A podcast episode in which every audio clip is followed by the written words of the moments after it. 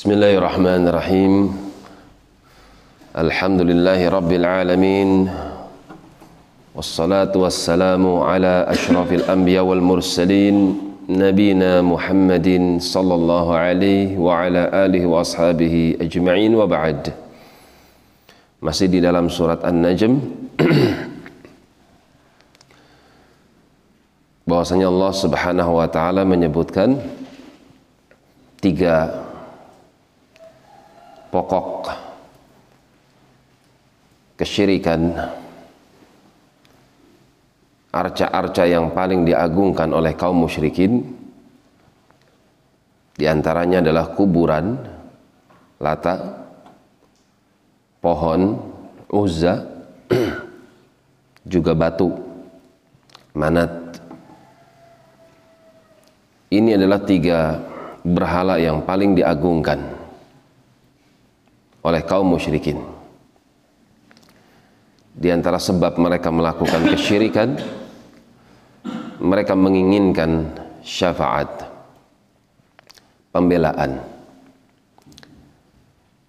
Kalau mereka mendekatkan diri kepada orang soleh yang sudah meninggal, yang sudah mati, maka dengan harapan kalau mereka dekat dengan Allah, maka otomatis jika ada orang mendekat kepada orang yang soleh, maka otomatis dia akan dekat juga kepada Allah karena orang soleh ini dekat dengan Allah. Kalau sudah dekat dengan Allah, maka orang soleh ini akan memberikan pembelaan akan memudahkan pengabulan doa itu anggapan mereka maka Allah Subhanahu wa taala mengatakan amlil insani ma tamanna. Apakah setiap yang diinginkan sama manusia itu pasti terwujud? Apa yang dianggap manusia baik itu pasti baik di sisi Allah?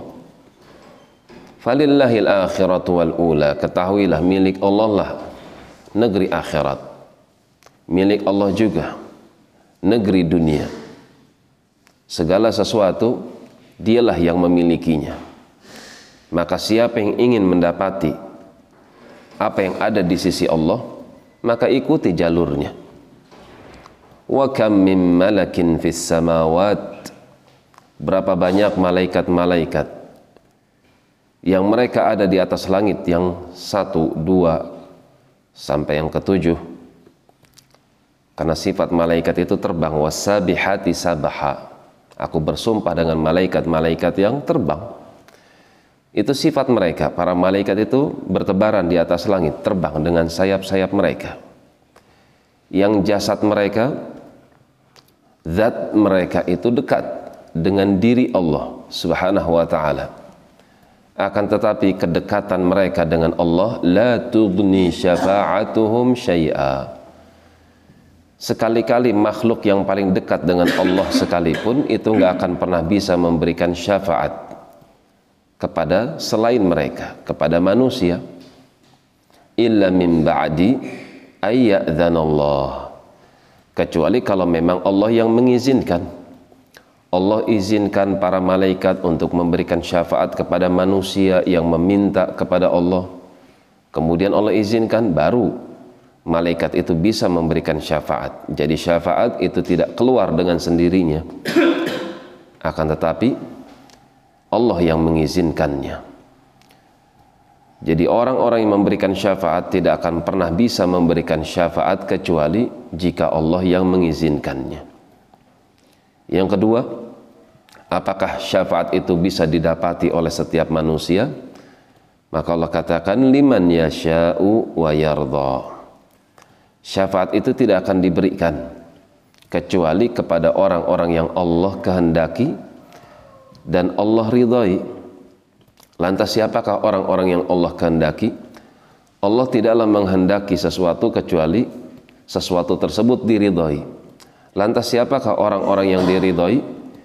Orang-orang yang diridhai adalah orang-orang yang man radiya, orang-orang yang diridhai qaulahu wa amalahu ucapan dan perbuatannya. Lantas siapakah orang ini? Orang ini adalah orang dari kalangan kaum muslimin, orang-orang yang mentauhidkan Allah, orang-orang yang mengesahkan Allah di dalam ibadah. Di mana Allah ingin memberikan keutamaan kepada mereka berupa ampunan melalui pintu syafaat.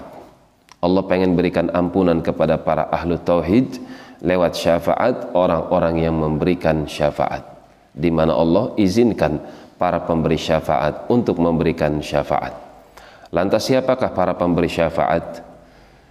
Dalam hadis Bukhari Muslim, Nabi Shallallahu Alaihi Wasallam mengatakan syafaatil malaikatu para malaikat bisa memberikan syafaat wa syafa'an nabiyun juga para nabi memberikan syafaat syafaat itu pembelaan wa syafa'al mu'minun orang-orang yang beriman juga bisa memberikan syafaat kepada saudara-saudara mereka yang masih belum diampuni dosanya oleh Allah Subhanahu wa taala. Jadi orang yang beriman pun bisa memberikan syafaat untuk saudaranya. Kan itu Al Hasanul Basri rahimahullahu taala menganjurkan akthiru minal ikhwan perbanyaklah oleh kalian teman-teman yang saleh fa inna likulli mu'min syafa'ah karena teman-teman kalian yang saleh dari kalangan orang-orang yang beriman dia bisa memberikan pembelaan untukmu nanti pada hari kiamat. Demikian wallahu taala a'lam bissawab. Subhanakallahumma wa bihamdika asyhadu an la ilaha illa anta astaghfiruka wa atubu ilaik. Tafadhalu barakallahu fiikum